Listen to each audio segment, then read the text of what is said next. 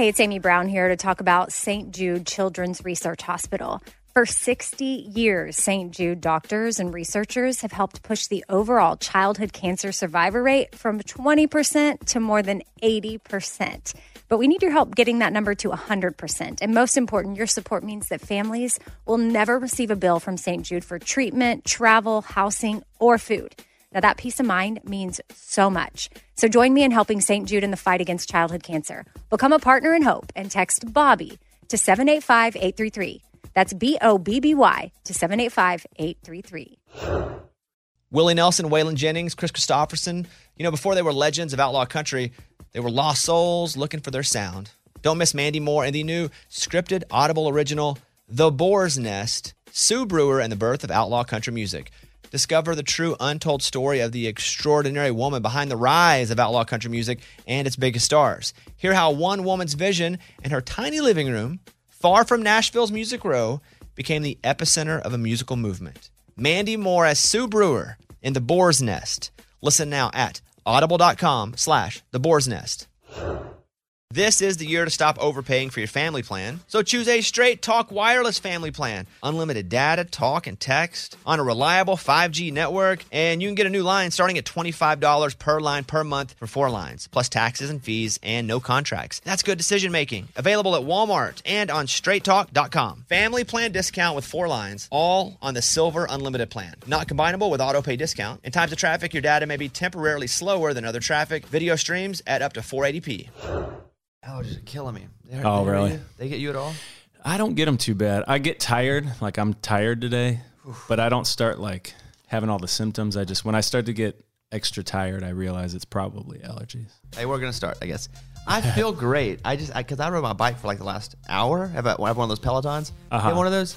Uh, no, I just bought a NordicTrack treadmill, which is really cool. Oh, 1990 Same thing with the screen, and you Okay. work out with people and go on runs. So it does that now? Yeah. Because when you said NordicTrack, I thought like 1994 represent like you're, you're keeping old school, but no, they, they do. It's got the Wi-Fi connection. Yeah. So I Yeah. rode hard and my body feels great, but these allergies, it's like my whole head is just like. Anyway, I have to do that during the podcast. Yeah. Apologies. By the way, episode 167, we are starting it now. Uh, Trevor of Old Dominion. But what I didn't know, Trevor, is all these songs pre, I guess, and during Old Dominion too that we're going to get into that you wrote. I mean, Uh-huh. I mean, who knew you were so rich? well, I don't know. I look at this house. I guess I'm not rich enough. Come on. uh, so, uh, oh, here's something. I was you were, you were coming in. I don't know why. Mike D walked up here to, to produce the show, and I was singing uh, "Zoot Suit Riot." You familiar with that song? Oh, yeah. Zoot Suit Riot. Yeah. I was thinking about band names because I was thinking about you guys' name because mostly I saw Old Dominion playing in the NCAA tournament recently, which has Uh-huh. got to be weird to, for people to go, Old Dominion, Old Dominion. That's just kind of a weird thing because as you guys have gotten more popular, Yeah. Now you it is now. own the name to some people, Yeah. more so than the university does. I think so. It's like uh, we couldn't have foreseen it, but it's like free advertising for sure. And so with the name, I- this the name of this band is Cherry Poppin' Daddies. Uh huh. And just think about that for a second. that and I don't know if a band could be named that right now. Certainly not a country band. I remember I was doing pop radio at the time, and this song, this whole sound was big. It was um, like Cherry Poppin' Daddies and Brian Setzer Orchestra. Um, there are a couple more of these like big bands. Big Bad Voodoo. Big Bad Voodoo Daddy, Yeah. Yeah, which, yeah. which is my name on my email, Big Bad Voodoo Bobby. um, and so, uh, but I was thinking Cherry Poppin' Daddies. Like when you break that down, and we don't need to right here, but that's a that's a wild band name. It really is. They couldn't. I don't think it'd be a pop pop band name right now, or could cross into the mainstream. Yeah. Although I mean, it does have that thing where like if you're young enough, you have no idea what what they're talking about. But there's no way. There's no way. That's the perviest band name as I'm thinking about it that's ever been on the radio. Like I'm thinking of again, it all came to me because I was thinking of you guys' band name. And not that Old Dominion and Cherry Poppin' Daddies are the same thing by any any means. That's maybe the perviest band name I've ever heard that actually had a hit. It really is. I, f- I forgot. Like the you- Butthole Surfers. Yeah. It just like it starts to become like that's just the band name. You forget Yeah. what the name actually is. Yeah, it's terrible. Do you remember Butthole Surfers? Yeah. Pepper. We used to have to call him the Beehole sir. This is again. I was a teenager. I was on the radio. I was a teenager. Mike, pull up Pepper if you don't mind. And uh, th- this song came out, and at first you could say Butthole, and then everybody started to crack down. Really? I'm butthole? Yeah. Do you remember this? Yeah, I thought it was such a jam back. it in the was day. so weird and I don't mind the sun sometime. Yeah, that's, that's good. Anyway, uh, yeah, look at you guys. You know what's cool? I think now, and I say this not even just to your face, I think you guys are my top three artists right now, period, and my favorite band, Wow, thank you. which I did not see coming, frankly, just because you guys, all of your, let's, let me break it down for you. Whenever you guys all get together, you're like, there's a bunch of guys like me, like normal dudes, right? Uh huh. But then your records are all every song is so freaking good. Thank you. and I'm not saying this just to your face. I say it out of your face. I also say it to your face when you guys come in. But like I listen to your whole records. I listen to nobody's records. I don't give a crap about records. Wow. I'm in the land of put out put a single out, give me three songs, come back in a few months, give me three more songs. But when you guys put out a record, I will say you've put out the best records consistently of the past few years Wow. as a Well, band. Thank you for saying that. First of all, I mean that's a, that's a huge compliment. But you know, I, I think for us as songwriters, I mean we have well, all five of us are writers. Three of us have had publishing deals for a long time. So I think that's always been our goal as we've just write so many songs and we're constantly trying to, you know, trim the fat and just, uh, you know, come up with a collection of the best songs, our favorite songs. So we always make that our goal. And it's funny in these days, like people say, ah, people aren't even going to be putting albums out pretty soon. It's just going to be singles. But I always think like, well, I, that's part of the fun for me because I always loved bands that I could listen to the the album all the way through. So it's it's definitely a compliment to hear you say that because that for me personally is a goal. I don't want a skippable song. There are about three, maybe four artists who've put a record out in the last couple years, not including some of my friends. And I'll tell them, eh, you know, I deleted a song seven. It- you know, I'll try to be as honest. Yeah, Because I believe if you're honest all the time, then the compliments actually matter. I agree. 100%. So if I tell my friends, "Ew, you're not really feeling that so much, when I do say I'm feeling that, they know I'm telling the absolute truth. Yeah. And let's be honest too, you get surrounded by with a little bit of success, you get surrounded by yes people all the time. Absolutely. And as fun as that is, everybody likes a good back scratch, but it starts to be detrimental to what you're producing if I- everybody likes everything. I think it absolutely is. that being said, Dan and Shay's last record, fantastic, Amazing. front to the back. Um, you guys' records, uh, Stapleton, the uh, Traveler, and from a from a room one, two. There were a couple I was like, yeah, but Kacey's last record, and I was on that, and I and I stopped talking about it because I don't want to be that guy who's like, oh, once it got cool, I backed off. Yeah, yeah. You know, you don't want to be the guy because I was screaming about it when it first came out, and then it got cool, and I stopped screaming about it because I was like, I don't want to be the tool that's like everybody thinks I've just jumped on the. the- but Right. my point is, before I move to some songs here, is that you guys are are just quality and quantity, and it's so rare, and that's why I was pumped that uh, you came. Oh, well, I'm, thanks for having me and thank you for saying that, man. I really, that is a great compliment. I'm gonna slam some number ones here real quick from Old Dominion. Uh, Hotel Key wrote this one. All these that I play are, are you pretty much wrote all the singles with the band, right? So far, yeah. Yeah. Mm-hmm. Uh, Hotel Key, Jam, which, you know, my co-host and my best friend Amy, that that was her way early when that song was just released. She was like, I don't know anything about music, and she doesn't. But she's like, this is the, one of the greatest songs I've ever heard. Well, and so, um, written in the sand, Jam, Jam. Thank you. Uh, no such thing as a broken heart. Play this one. Is that dead? That, that fall off the chart? I don't have that one. Uh, song for another time. Snapback. Here we go. Break up with them. I just want to let everybody know what we're doing here. Here's the, here's the song that I love right now, and I have a story about it. Uh, one man band. First of all, this is my favorite song, maybe that you guys have ever put out. Oh, thank you. I, it- it's one of my favorites too. of all the songs that I love, this this might be phew, probably my favorite song you guys have ever put out. Also, because with music, you find a song and you you relate to it, you start to go, oh, like somebody feels like I feel. Uh-huh. And isn't that what's cool about music? It really is. Yeah. I, I mean, like I always grew up melody first. I think when I started, and Nashville really taught me how to be a true lyricist and connect with people. But that's like the holy grail when when you have a song that you would love anyway, no matter what it says. But then the lyric really kind of nails a sentiment that you know hits a lot of people. That one hits me. Maybe because I'm you know I'm single and I'm like finally I need to be that, but that one hits me. And so, have you heard the Matt Ramsey story about me messaging about this song? Yes. I feel like such a douche because I think he didn't get my joke. Oh no, he, he was like Bobby said I should give uh, Brad a raise. I'm like, oh, give him a raise, give me a raise too. That's I, I thought it was funny that like Matt was the boss that was paying us. But that's not the point. Okay, look. Okay, no, so- he got it. Like you were saying. he didn't seem like he got it, and I felt like the biggest tool. I said, I sent him a message because I follow you and Matt on Instagram, and and so I I, I was listening to it because you know you make a playlist and you only listen, you know, you listen like 15 songs currently, switch it out, like you're on a flight, you do whatever, and I'm listening to it, and I hit him up and say, hey, who's singing the harmonies on this song?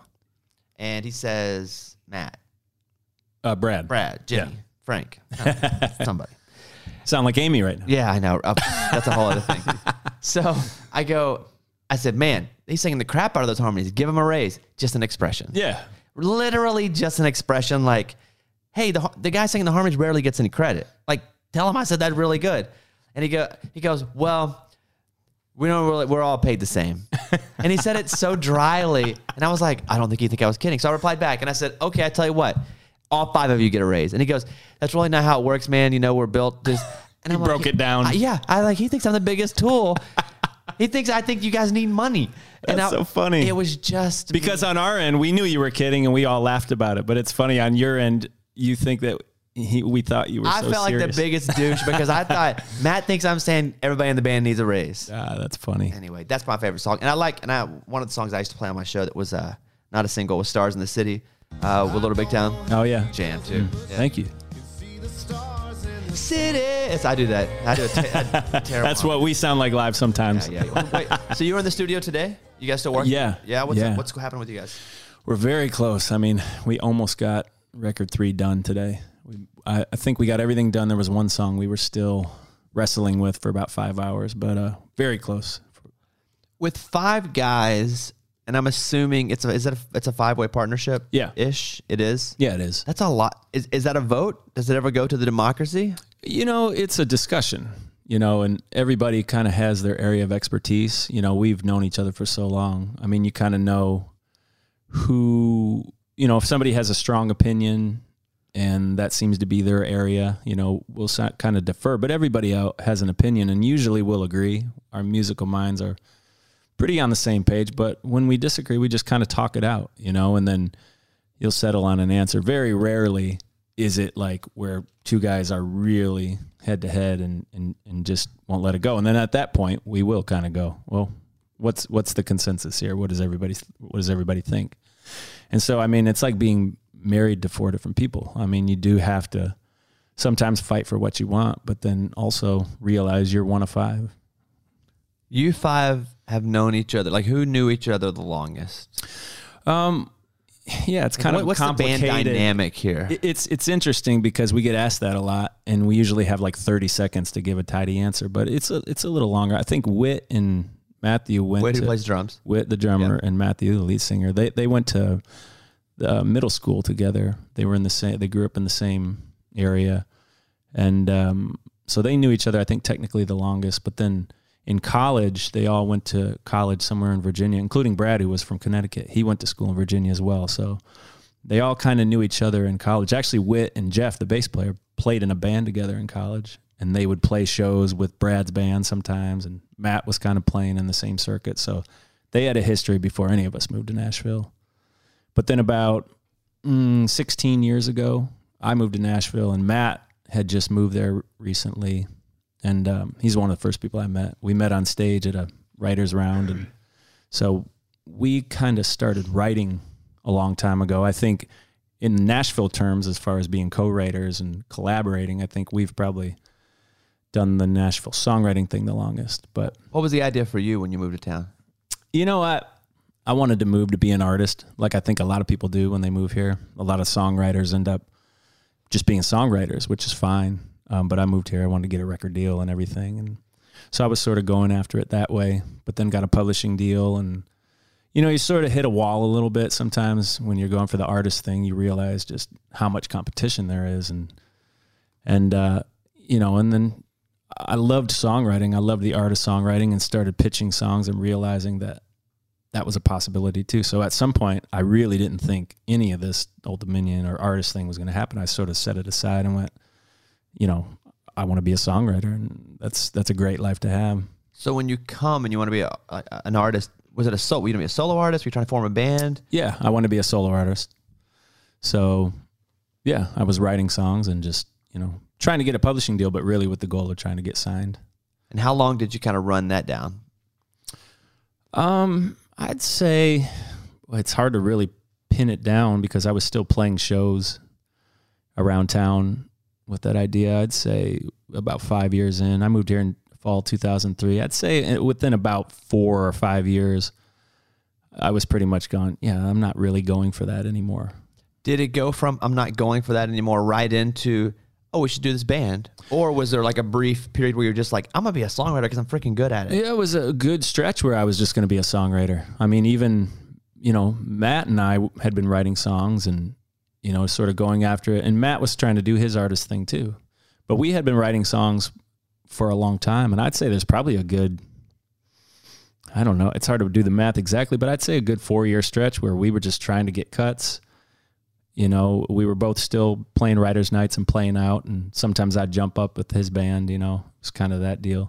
But we were really just kind of resigned to being songwriters and trying to get cuts. So yeah, there was a good stretch where I, I never really foresaw having a record deal or doing what we're doing right now. What's that first conversation where it's like, hey, should we try something? Because you're writing songs, um, you getting all right at it. Yeah, You know, you have a little success. yeah. But did, did but it go back to artist route? Like it's like starting over because it's a grind. It really was. It's so weird because with us, it was a little different. It was pretty non conventional because we started jamming together. You know, Matt was already playing with Whit and Jeff, who had moved to town by that point, and Brad was the last to enter. But you know, they were playing shows as you know Matt Ramsey basically, and he was just doing it to showcase songs. And I would jump up every once in a while, and then started showing up frequently. And so I was like, I'll just be in the band, and we were just doing it for some extra cash, just to showcase songs. But it was really fun. We were all really close, and we enjoyed it. But I think the switch flip was when like uh, we got a couple cuts and then we had a hit you know uh, craig morgan we had a top 15 Which one? uh, it's called wake up loving you Yeah. Wake up, loving you. yeah, yeah yeah, yeah. i mean that was an old dominion staple like we would close our shows with that and and then that that got on the radio. And then say you do for dierks bentley he cut that. And Oh, it was like one. yeah. Yeah. and we started to go like okay well we have hits. We know we're writing hits. These are hits. And we you know we had a sound. And we started to go our band's pretty good. I still didn't think this was going to happen. I still thought it was a pipe dream. But um but then just people started talking you know like well these guys have hits. Their band is really good. People started to come watch us. And uh i remember i remember talking to matt one day and just we had we weren't really seriously considering it but i i remember one conversation where we started talking about wake up loving you and this is before it really was a hit for craig morgan but we were like wouldn't that be cool if we played it live? We used to have this little alarm clock that that started the song. Maybe kind of cheesy but we thought it was cool at the time. And we started going wouldn't that be cool if we were playing like an arena and it was counting down to the show beginning and it was like this alarm clock but when it hit like zero seconds to the show like the alarm clock started to go off and i started envisioning us playing it live to a crowd and i think for me that was the first time i went yeah, the artist thing would be pretty cool to be out there and actually be delivering it to the fans. It was like the first time the spark happened again where I, I started to even consider it. Because at that point, I, I had resigned myself to living in Nashville and just writing songs. It's funny you talk about how, you know, you guys had written some hits and you were playing because that's how you were first told to me.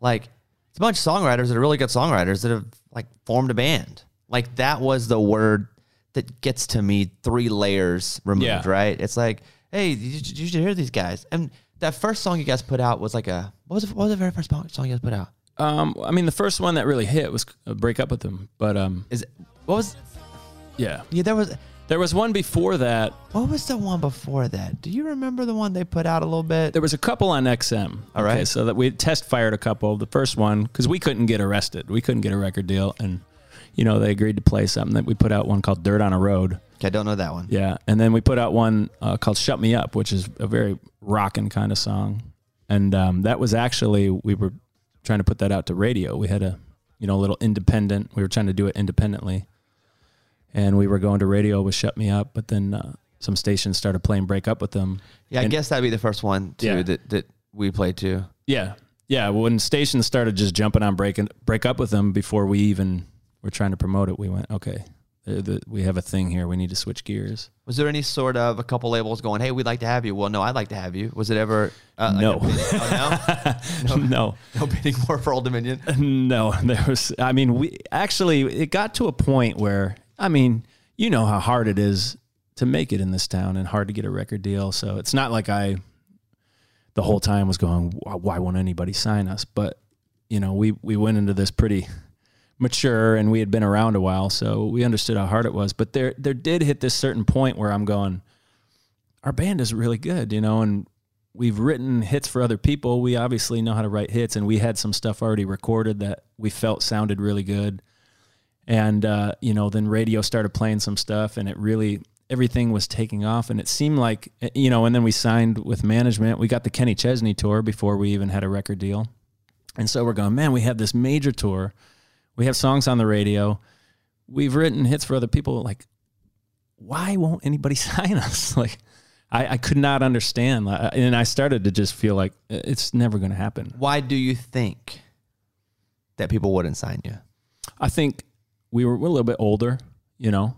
I mean, we were all in our 30s, and you know, I don't think we were old, but I think they were just maybe had a perception that we were just songwriters. And I think that's a fair perception. Yeah. I mean, but that's how you were pitched around too. Yeah, and I can understand that. You know, we were we were a little bit older, and we had that perception of just being songwriters. And you know, the, I mean, honestly, like we're you know the songs are on the radio now, and and we're sort of used to it. But back then, it did sound a little different, I think. And you know, I don't know that it was down the middle country. So you know, I think there's always a lot of reasons why it's hard to get signed, you know, and it just takes wedging that door open with one song. A break up with them, break up with them did that for us. You know, if there was no break up with them, we might not have gotten another swing at it. You know what's cool is you're 63 now and you're still making big Yeah, hits. It's yeah. really fantastic. I can still walk too. It's great. I'm gonna do this uh, commercial real quick. It's a situation no one wants to experience during tax season, right? But with the breaches in the last couple of years, your information may already be exposed, and that could lead to an unfortunate discovery: finding out that a cybercriminal stole your identity and filed for your tax return. The good thing is there's LifeLock with Norton to help you protect against things that could happen to your identity and your devices. If you become a victim of identity theft, well, tax related or not, Lifelock will work to fix it with a dedicated identity restoration specialist who's assigned to your case from beginning to end. Plus, with the addition of Norton Security, you'll also have protection that blocks cyber criminals from stealing from your devices. Listen, of course, no one can prevent all identity theft or cybercrime or monitor all transactions at all businesses, but you can join right now and get 10% off your first year. I have it. I love it. It's helped me out before. Many times, actually. Just head to lifelock.com or call 1 800 Lifelock. Enter the promo code BONES. That's BONES for 10% off your first year. So, how'd you get ready today? Did you shower, brush your teeth, wash face, style your hair? I'm asking because as a proud member of Dollar Shave Club, I'm here to tell you that no matter what you do to get ready, Dollar Shave Club has everything you need to look, feel, and smell your best. You want a clean mouth and fresh breath, right? The intense peppermint flavor of Dollar Shave Club's toothpaste will wake you up and last a surprisingly long time. Their hydrating body cleanser smells awesome. Skin feels great after you shower. But I hope showering and brushing your teeth are just part of how you get ready. But no matter how you do, Dollar Shave Club has everything that you need. And I haven't even mentioned their razors and shave butter that everybody knows them for, including myself. Right now, you can get a Dollar Shave Club starter set for just $5 each. They got a shower set, a toothpaste, a toothbrush set, all their famous shave butter, the razor. Any of those sets, just 5 bucks. And it's the best way to try out their amazing products. It's a great gift after your starter set products ship at a regular price, right? Get yours today. DollarShaveClub.com slash bones. DollarShaveClub.com slash bones. Hey, so, you know, you talk about songs you wrote for other people. I have, I have a list of them here. Uh, you mentioned Say You Do, which uh, Dirk took to number one. And you wrote this with, did you write this with Matt? Yeah, Matt and I and Shane McAnally. Listen to this. Let's go back a little bit. Better Dig 2, Band Perry. Yeah, that was my first number one actually. Boy, this song was an anthem for a while. It was. I mean, just how it starts. The, all of this, the production of the song, that This is a big one. It, it was that one. That was another one where I hadn't had any hits uh, yet. I had the Craig Morgan one on the radio, and I remember we wrote this one that was uh, uh, me and Brandy Clark and Shane McAnally wrote Better Dig Two, and Shane produced the demo. I mean, this is before any of us. I mean, Shane, I think at that point had a number one, and he was starting to get a lot of attention. But um, Shane would produce a lot of the demos, and uh, actually Kacey Musgrave sang that demo for us. That was before she had a record deal or anything. And I remember when he sent me the demo, I'm like, oh my god, like we're gonna have a hit for sure. And then we still pitched that around all around town and get, couldn't get it cut. Was it as intense, the demo as intense as the track ended up being produced? Mike, play a little bit from the beginning. I better dig too if you can pull that up. Because it's it hits. Oh yeah, yeah. When he sent me the demo, it, it, it was very. I mean, obviously they, you know, their production is bigger. It's a it's a major label production, but yeah, the demo is. I mean, crazy. I remember Shane sent it to me. I was out of town and he sent me the demo and and uh, his comment to me was, he said, I said, how's it? How's it the uh, track sound? He said, this track is gonna fuck you up. I don't know if I could say that. you can. Yeah, Okay. yeah. There's no rules. okay. That's like international waters. Eh, do whatever you want. And I did. I played it. It sounded so different. It's funny now looking at it through the lens of today because it sounded so crazy different than anything else when he he um sent me the demo, and uh, yeah, it was. And I remember thinking like, oh, this is going to be the biggest Miranda hit. We're pitching to Miranda and Carrie, uh, Carrie Underwood, and and then when the the band Perry wanted to cut it, you know, we were like, oh, they're kind of a newer band. And it actually ended up being the best thing that could happen because when you have that song that helps really break a new artist, then it becomes like a big staple for them. So I mean, like, it, and it's already dropped. Turn it up here. Boom. I mean, it, it's strong. I mean, I think about how just intense the song with the banjo or, or whatever that is at the beginning. yeah, yeah, they did such a great job on it. And Kacey sang the demo, huh? Yeah. That's funny. Do you, do you still have that somewhere, like in a phone somewhere? Oh yeah, yeah. That's a cool thing for like 10 years from now. I know. I played because my kids are big Kacey Musgraves fans too, and uh, my daughter, she's seven. She asked me to play every song I ever write. She's like, "Play me whatever songs you have," and I and she loves Kacey. And I was like, "You know what I have?" And I played it for her. She was her mind was blown. You have five kids? Four. Four kids? Uh, A- A- Amy, my co-host. If you don't listen to the radio show, my co-host Amy, my best friend, um, she was. We were on the air one day, and we were playing this game, and I was like, "Okay, I'll read you all the people in the band. You tell me who the band is." And I was reading all you guys. I, I'd done like Freddie Mercury. You know, it was like Third Eye Blind, everyone. And I read all of you guys' names, and she goes, "Ah, no idea." And I was like, "Amy, they've been in the studio like eight times, and friendly." Yeah, she's like, "I have no idea." And so I said, "No, well, that's that's Old Dominion." And she was like, "Oh, I don't know. I just gotta see them. I don't know their names." And Amy's the kindest person ever. a, a little, a little fluffy sometimes, like, but airhead a little bit, but uh, like great. And so um, she said, she texted me. She goes, um, "I'm on the flight with Trevor from Old Dominion," and he just put he. He just texted me. We're going to Disneyland, or maybe at the same time. And he just texted me and then re-signed his name again, so I would know it was him. And so I thought that was pretty funny. Yeah. Uh, She she felt pretty bad about that. Oh, it was funny. I, I I never remember people's names either, so I certainly didn't take offense. But I did I didn't pass up the opportunity to rub it in on Twitter. So And then she goes, "Hey, we hung out with Trevor." And this is what she said about you. She said, "Your kids were the most well-behaved kids that she's." And you have four kids. I have four kids. She's like, "They're the most well-behaved kids." I have no. She said, "I have no idea how you guys are going to behave like that." well, I, they must have been having an on day. how how how old's your oldest? Um, 14. She'll be 15 this summer. Fourteen-year-old kid. Yeah, and my son just turned 13 while we were out there. Yeah. Holy crap! And how old's your youngest? Uh, five. You got any more coming? No, You done? officially. Done. Are you sure? I'm well. Like- let's hope it took. Like, tick, tick. Would it- Yeah. How rare? How recent is the is that? oh, it was mm, two years ago. Is that painful or no? It wasn't too bad. Did you, you did like the local anesthetic or did you just go give it to me raw? I'm just, Just- gonna sit here and take it. Just give it to me. give me a bullet, I'll bite it. Yeah. Bullet and some whiskey. yeah.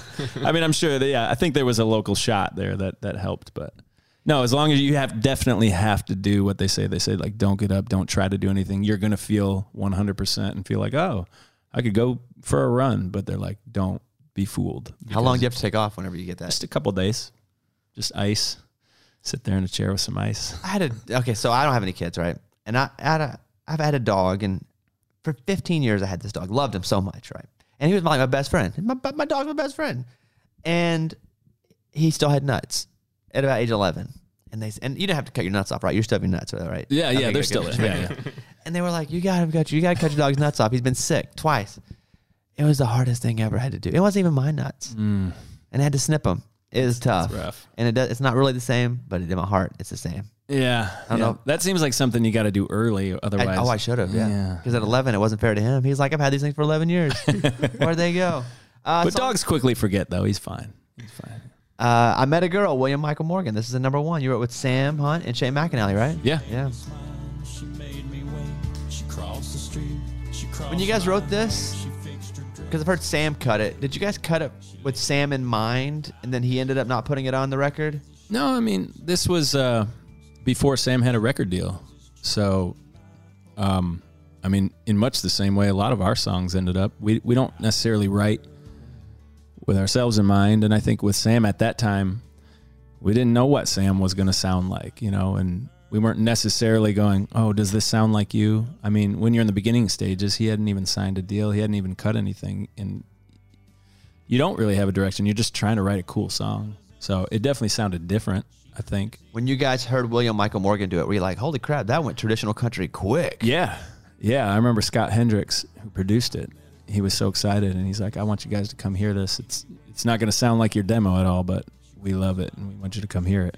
And yeah, I was blown away. I couldn't believe how different it was, but how great it sounded. It, it was cool because I think that's the coolest thing when you can write a song that you could produce it any different way and it's still a great song at its core. So it, it was pretty cool to hear it that traditional and still love it. In every pair of Tecovas boots, you can expect handmade quality, first wear comfort, and timeless Western style. A great pair of Western boots will elevate a casual look or add a refined flair that'll draw both eyes and compliments. Tecovas boots are always made from premium bovine and exotic leathers, and with occasional resoling, they'll last a lifetime. The best way to shop for boots is at your local Takova store, where you'll be greeted by the smell of fresh leather and a friendly smile. Come on in, grab a cold one, get fitted by a pro, and shop the latest styles. They offer custom branding and leather stamping if you want to personalize your boots or fine leather goods. And stay cool in short sleeve, moisture wicking pearl snap, or make your own shade with one of their classic straw hats, new in both men's and women's styles. And if you're planning to hit the road, Tecovas ever growing lineup of rugged and full grain leather bags will get you where you're headed in style and are built to last decades. Visit tecovas.com. That's T E C O V A S.com. Tecovas.com. And don't go gently, y'all. Willie Nelson, Waylon Jennings, Kris Kristofferson. How did the biggest names in outlaw country start a musical revolution? Through one woman's vision from one tiny living room. Don't miss Mandy Moore as Sue Brewer in the new scripted Audible original, The Boar's Nest, Sue Brewer and the Birth of Outlaw Country Music. Discover the true untold story of the extraordinary woman behind the outlaw country music movement and its biggest stars. Brewer shaped the sound and soul of country music as we know it today, despite never picking up an instrument herself. Lovingly dubbed as the Boar's Nest, Sue's Place was an intimate staging ground where a new breed of singer songwriters, wounded souls, wayward upstarts, that's where they would spur each other and tap into something bigger and something realer. Starring Mandy Moore and featuring Ebon Moss-Bachrach as Shel Silverstein and TJ Osborne as Johnny Cash, alongside a full ensemble cast. Audible invites you to enter the boar's nest and experience the rise of a musical revolution. One woman, one time, one place. The Boar's Nest. Sue Brewer and the birth of outlaw country music. Listen now at audible.com slash the boar's nest. Hey, it's Bobby Bones. I just want to say thanks to everybody who has stepped up for the kids at St. Jude. St. Jude's been leading the way in the world's best survival rates for some of the most aggressive forms of childhood cancer. Your support means that families never get a bill from St. Jude for treatment or travel or housing or food, so the families can focus on helping their child live. And that really hits home for me because I've been to St. Jude many times. I've hung out with the kids, played music for the kids. I was in the hospital a lot as a kid.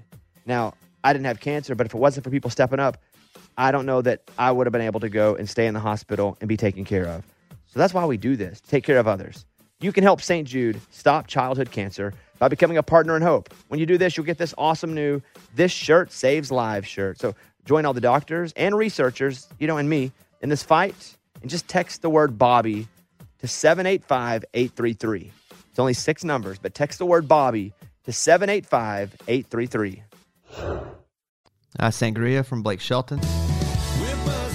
We're buzzing like wrote this with Josh Osborne and Shane. You- No, you- that's uh, Josh and JT Harding. Oh, is that right? Yeah.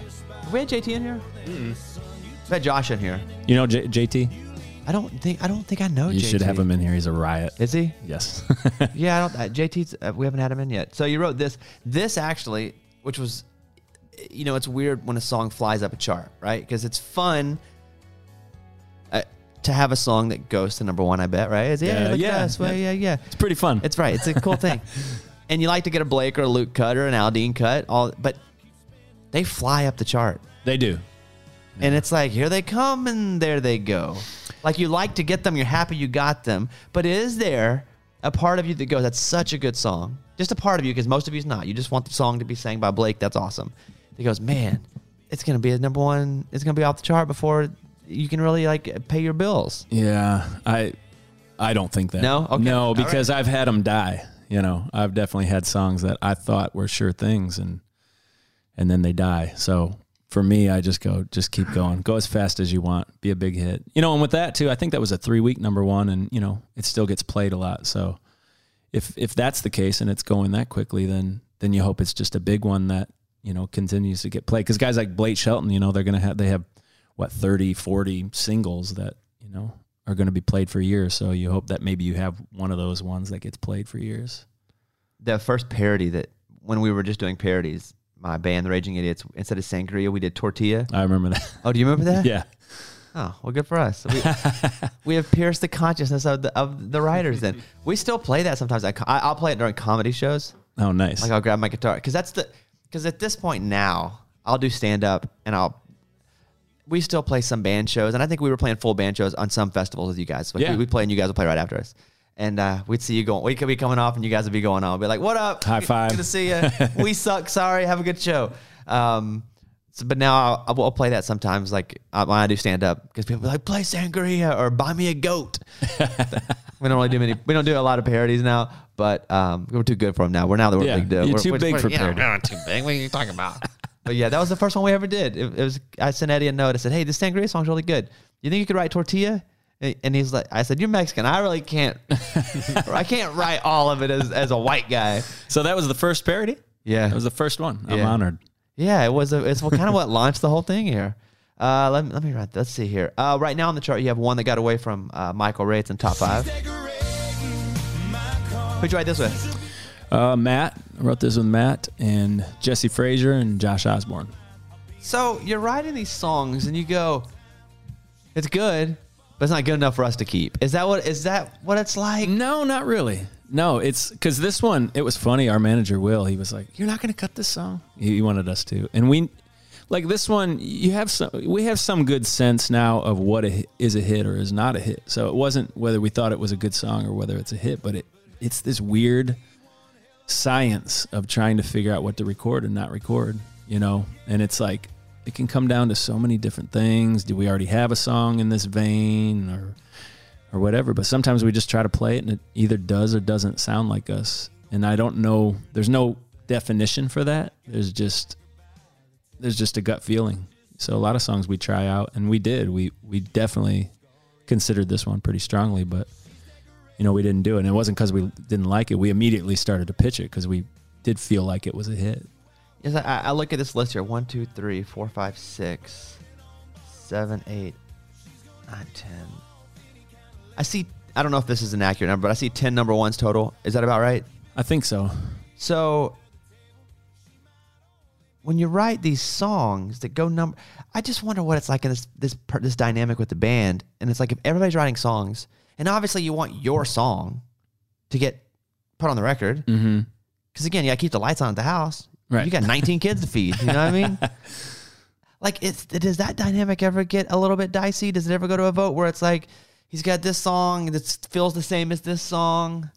Yeah, I don't think it really has come down to that yet, um, because ultimately, whatever the best song is, is best for the band. Now, if don't it, you feel like your song, like if it's close, don't you feel like your song's the best? Because I would. That's the hard part. Now, I don't see. I I might be the opposite. I might be inclined to to not vote for my song. You know, um, but you know, y'all get a sense. I mean, it's it's a five opinion kind of thing, democracy. So I do feel like sometimes if say if there's two songs that it's it's such a tie and they're so close and maybe you know a few of us wrote the one where maybe only one of us wrote the other one. Maybe it could come down to that tiebreaker where we go look this is an absolute tie.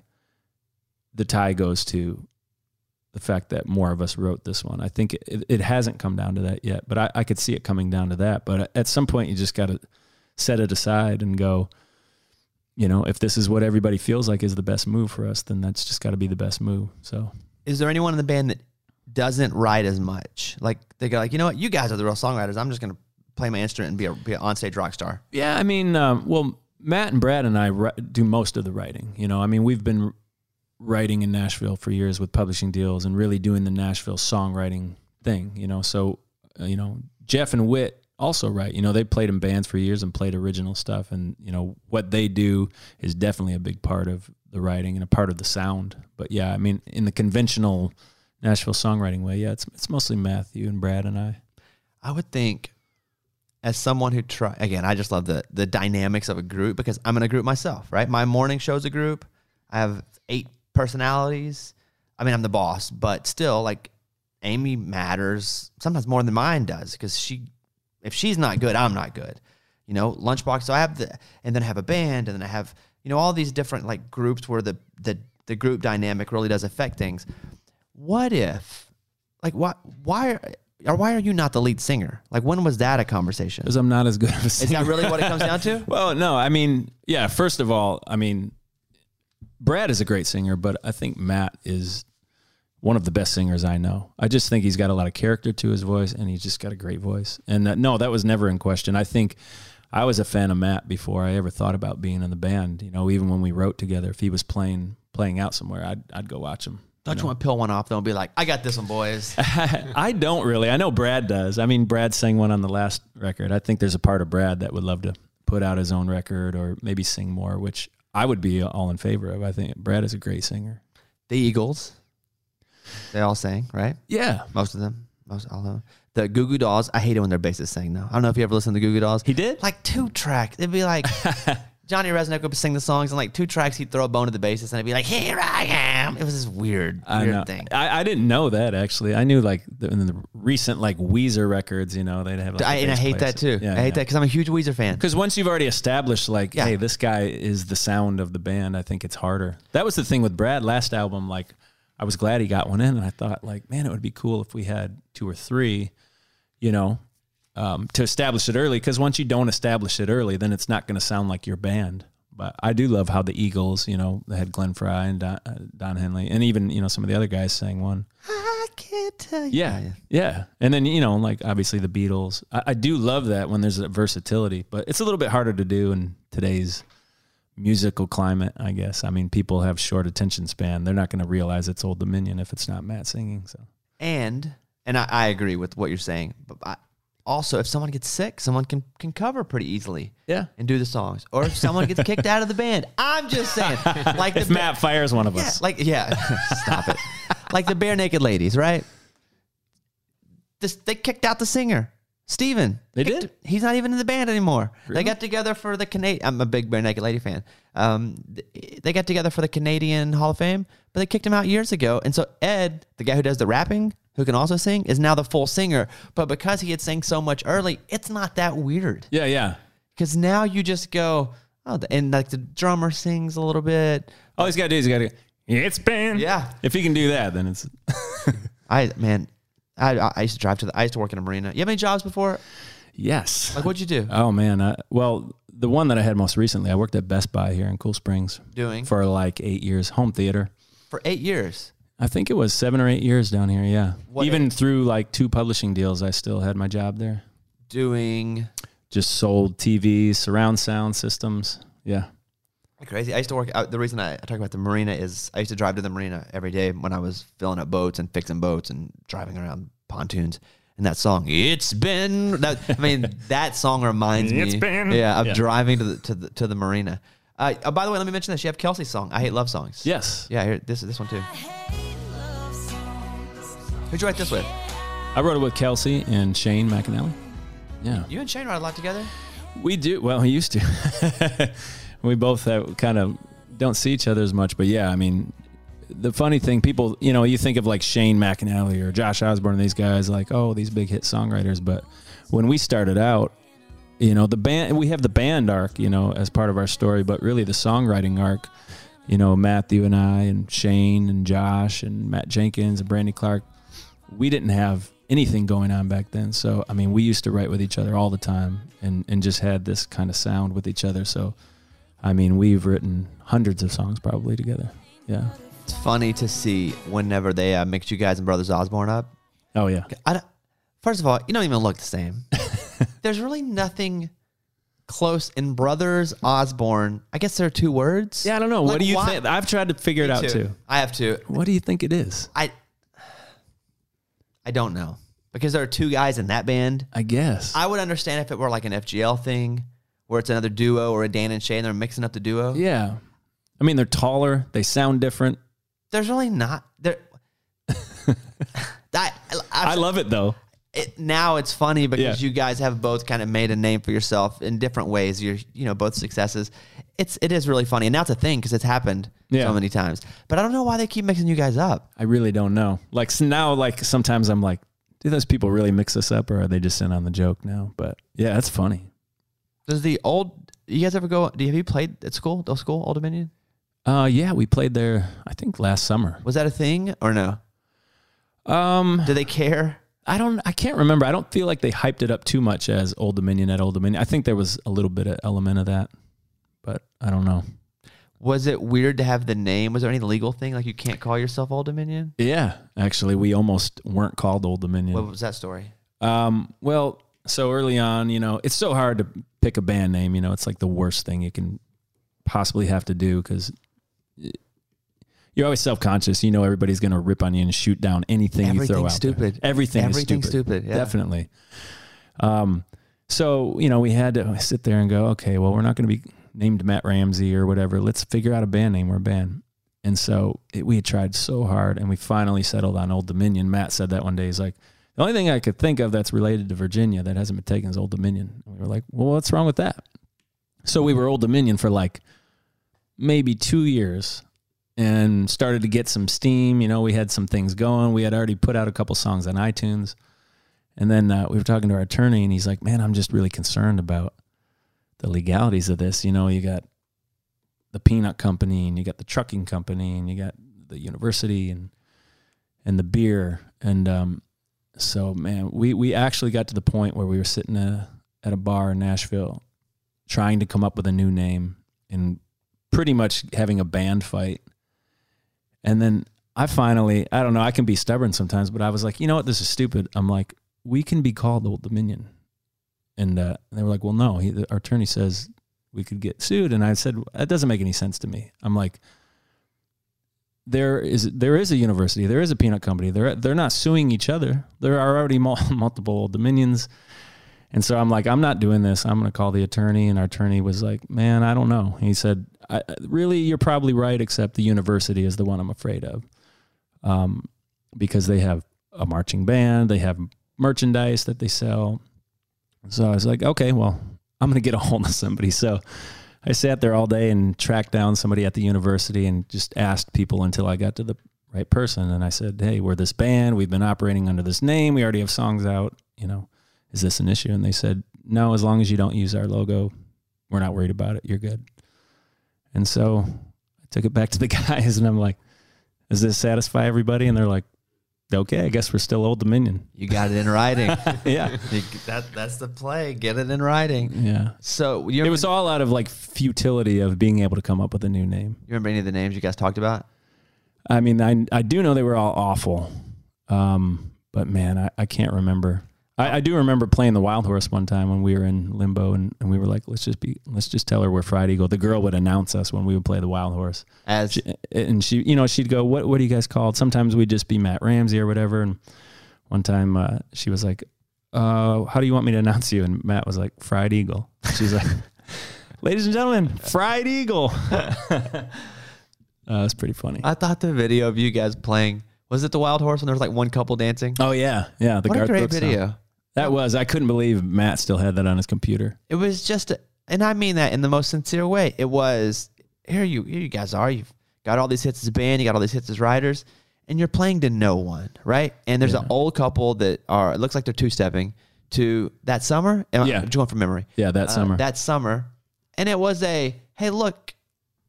Even we like struggled our brains out, and nobody would come to our shows. Yeah.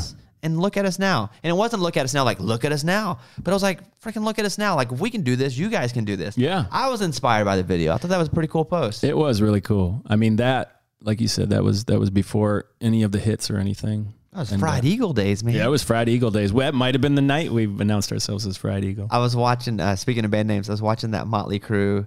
Uh, it's a biopic on Netflix. Have you seen the And previews for it? I've heard about it, but I haven't seen it. it's kind of a disaster, but you almost have to watch it. Like I'm such a music nerd. Like give me any sort of biography or a biopic. Like I'll watch it. I'll, I just like, I consume music, and so I'm like, let me watch this thing. And there's a whole scene where they're they're coming up with their name, Motley Crue, and I guess one of their names before it was Motley Crue was X M A S S, like Xmas, like Xmas with a pentagram. Oh my god. It was so bad. but that was really one of their names. And I was thinking when I was watching that, I was like, 99.9% of band names are so stupid. We just accept them because they get a hit and they're said so much Right. over the over time. I remember Florida Georgia Line when they when Yeah, they me came too. I was out. like, what I'm kind like, of that's the that? dumbest name ever. And now it's just their name. It's just part of. it's just words that make what it sense is. to us. I do remember Tire Fire. That was one of them we threw out. Tire Fire. We're like, let's just be called Tire Fire. Tire fire. And I, yeah, and you sit there and go, this is a terrible, terrible name. But sounds like, dirt. It sounds like gr- dirty, gross, grimy, like some backyard. like you guys are, grimy. Yeah, exactly. like dirty and grimy. So, um, talk to me about like uh, this whole new record that you guys have. Do you guys play on the record? we do. Which is cool because that doesn't happen a lot in town. It doesn't. It's very rare, and uh, I think it's part of what makes us. You know, people a lot of times will tell us, "Oh, you guys sound like you. It sound like Old Dominion," and it's. I think partly because we we play. You know, we it's it's us five, and then this time like Dave Cohen has played keys and come in and done some different things, so he's he's a big part of it too. Um, but almost aside from Dave, every note, every choice, everything is you know us playing and Shane producing and directing. So I think for we always say for better or worse, you know, it makes it sound like us because you know we have limitations. We're not all studio level people, but you know, like um, I think that gives us a fingerprint.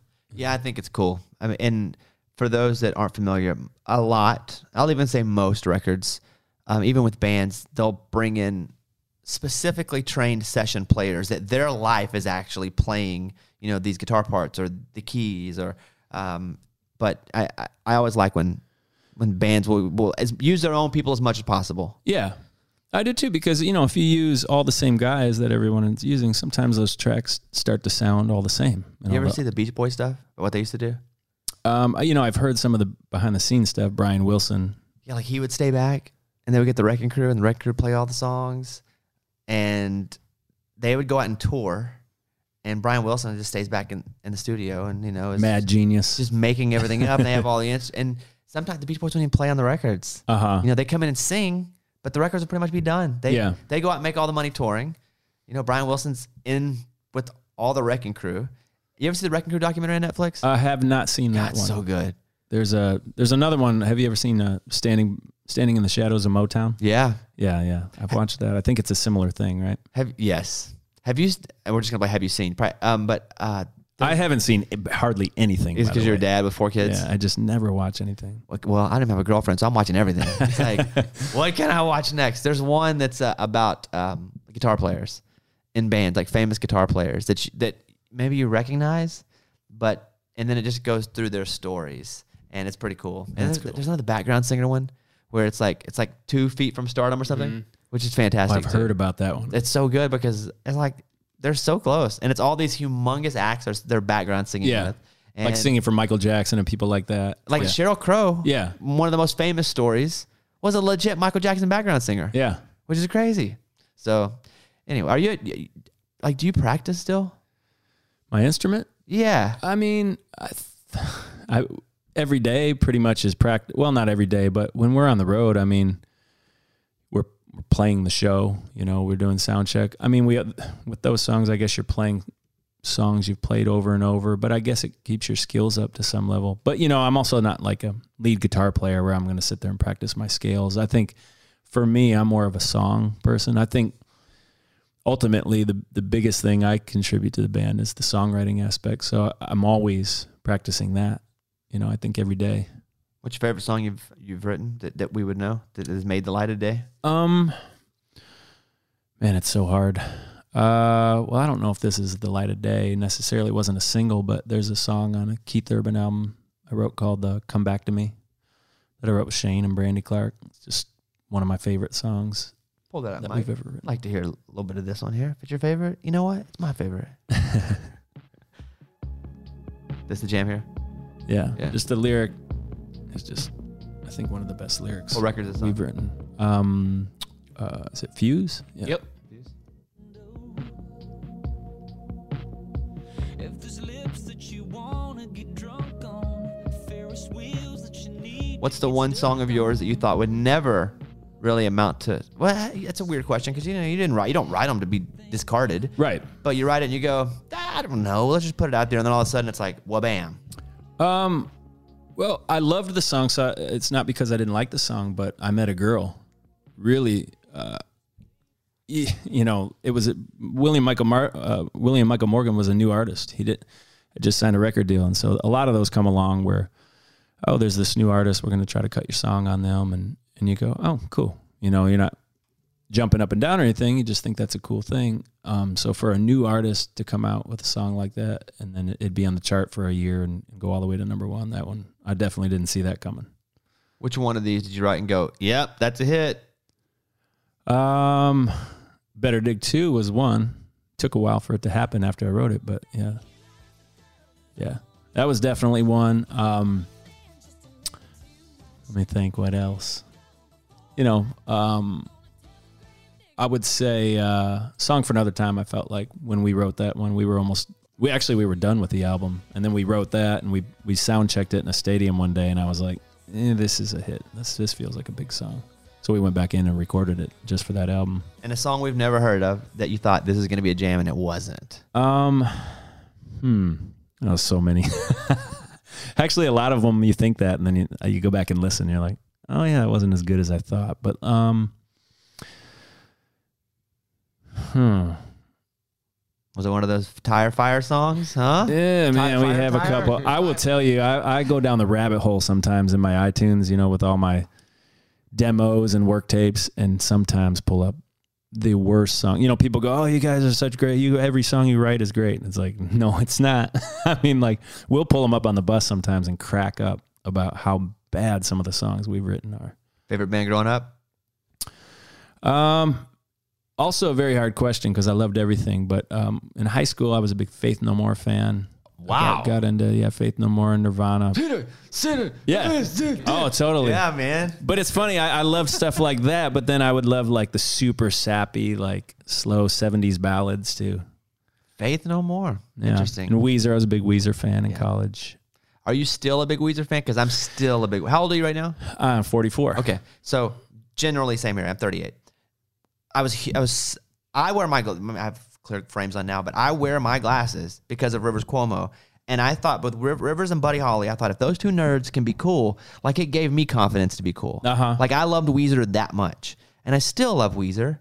Do you still love Weezer? I do. Actually, I went, you know, I went through a phase there for a while where I didn't really check out anything new they were doing. But then a couple years ago, I, I kind of got back in and, you know, you, you look at a band like that and go, I used to just, you know, hang on every album, wait till it came out, you know, and so I'm like, I haven't heard any of these albums. And actually, like, Pacific Daydream is like, I listened to it and that's one I'll listen to like all the way through. Like, it's one of my favorite Weezer albums. And it was not too long ago they put that out. and part of the reason is we don't hang on albums at all anymore. Right. which is why your two albums are so good that I'm like, I, I was um, saying on the air the other day, and when I talk on the radio, I imagine nobody hears what I say. I have to, or I'll never say anything. Uh huh. So I have to imagine that it doesn't get out. I'm Yeah. just talking to my friends, or I would just cover everything I say, right? And I was talking about you guys, and I was like, you know what? I think they're my new favorite band. I think they're one of my top three because pound for pound, all your songs are good. Like, I don't know that you have a t- if tomorrow never comes in my heart yet, but there hasn't been enough time yet. Uh huh. Well, Although one man band is the jam, it could be like right now it's in my it's in my, my top ten. But I think you guys might yeah, like I'm a big big fan. I really am. I really, really appreciate you saying that. It's funny, we didn't know when we first came out. We were like, I don't think Bobby likes us. You know, I probably didn't. and not that I didn't like you, but I just didn't know. And I don't want to be false with anyone Oh yeah, I'm with you. ever because I can't lie. When I don't like something, it's hard for me to. You would never believe me if I told you I liked something. So. I can't remember if I lie. That's why I don't lie because I'm I do I do this I do the show I do stand up I'm writing books. If I lie, I just don't remember. Yeah. Because I would lie. I'd, be- I'd, I'd be great at lying. That'd be fantastic. I'd lie all the time, but help me. I just can't remember. Yeah. And so I don't, I mean, I remember you guys would come in and it was like, not that I didn't like it, I just didn't know yet. And I don't want you to feel, I wasn't going to lie and be like, Oh, totally. but now when you guys come in, I'm like, Hall of Fame, put them in right now. Get them out. They're- it's them. I love it. Yeah, I do. I'm huge. When I hope you know when I say that I'm from all sincerity, like I mean it. Oh, I feel Yeah. I, I appreciate it. That, that one man band. Well, listen, uh, can't wait for the record. Um, they got an interesting story. Faith No More. Did not expect that. but I guess I did, you know? We all come from such diverse backgrounds, and it's Yeah. okay to love every kind of music. And Well, I just was a song person. That's why it's hard when you ask that. I'm like, man, it's so hard for me to say because I was more, you know, my my parents didn't have a favorite band. There wasn't one thing we listened to, so I just was a station flipper. So I mean, it's like it's really hard to say what influenced me. Everything did, you know. I mean, I grew up in Detroit, so it was like we had Motown, we had great rap and hip hop, we had rock as Detroit Rock City. It was like I just love songs, and I think that's why I gravitated so much to songwriting. and you had Napster.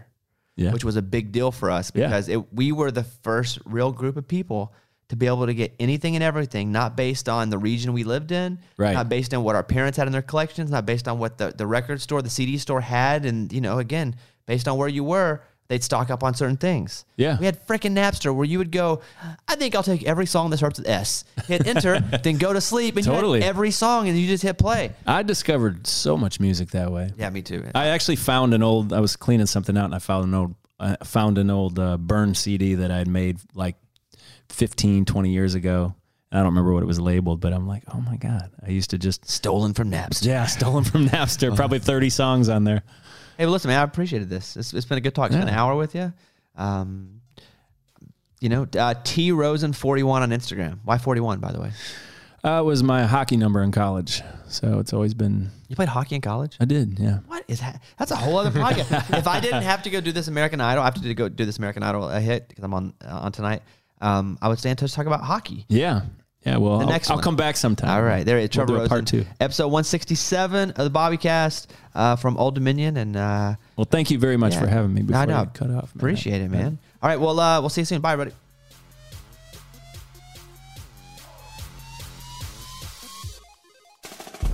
We are the one, two, three, sore losers. What up? I'm Lunchbox, and I know the most about sports, so I'll give the sports facts, my sports opinions, because I'm pretty much a sports genius. Hey, and I'm Eddie, and I know the least about sports. I'm your average sports fan, your sports watcher. I just don't know the who's who's or the what's what's. What's up? I'm Ray. I'm from the North. I'm an alpha male, a Yankee. I love ice fishing. And if you go to a bar and you see a guy shotgunning a beer, that's probably me. and together we are the Sore Losers. We love to talk about sports, even though we're not right all the time. Check out our podcast, The Sore Losers, on iHeartRadio or subscribe wherever you get podcasts. In every pair of Tecovas boots, you can expect handmade quality, first wear comfort, and timeless Western style. Tecovas boots are always made from premium bovine and exotic leathers, and with occasional resoling, they will last a lifetime. The best way to shop for boots is at your local Tecovas store, where you'll be greeted by the smell of fresh leather and a friendly smile. Come on in, grab a cold one, get fitted by a pro, and shop the latest styles. Visit tecovas.com. That's T E C O V A S.com. And don't go gently, y'all.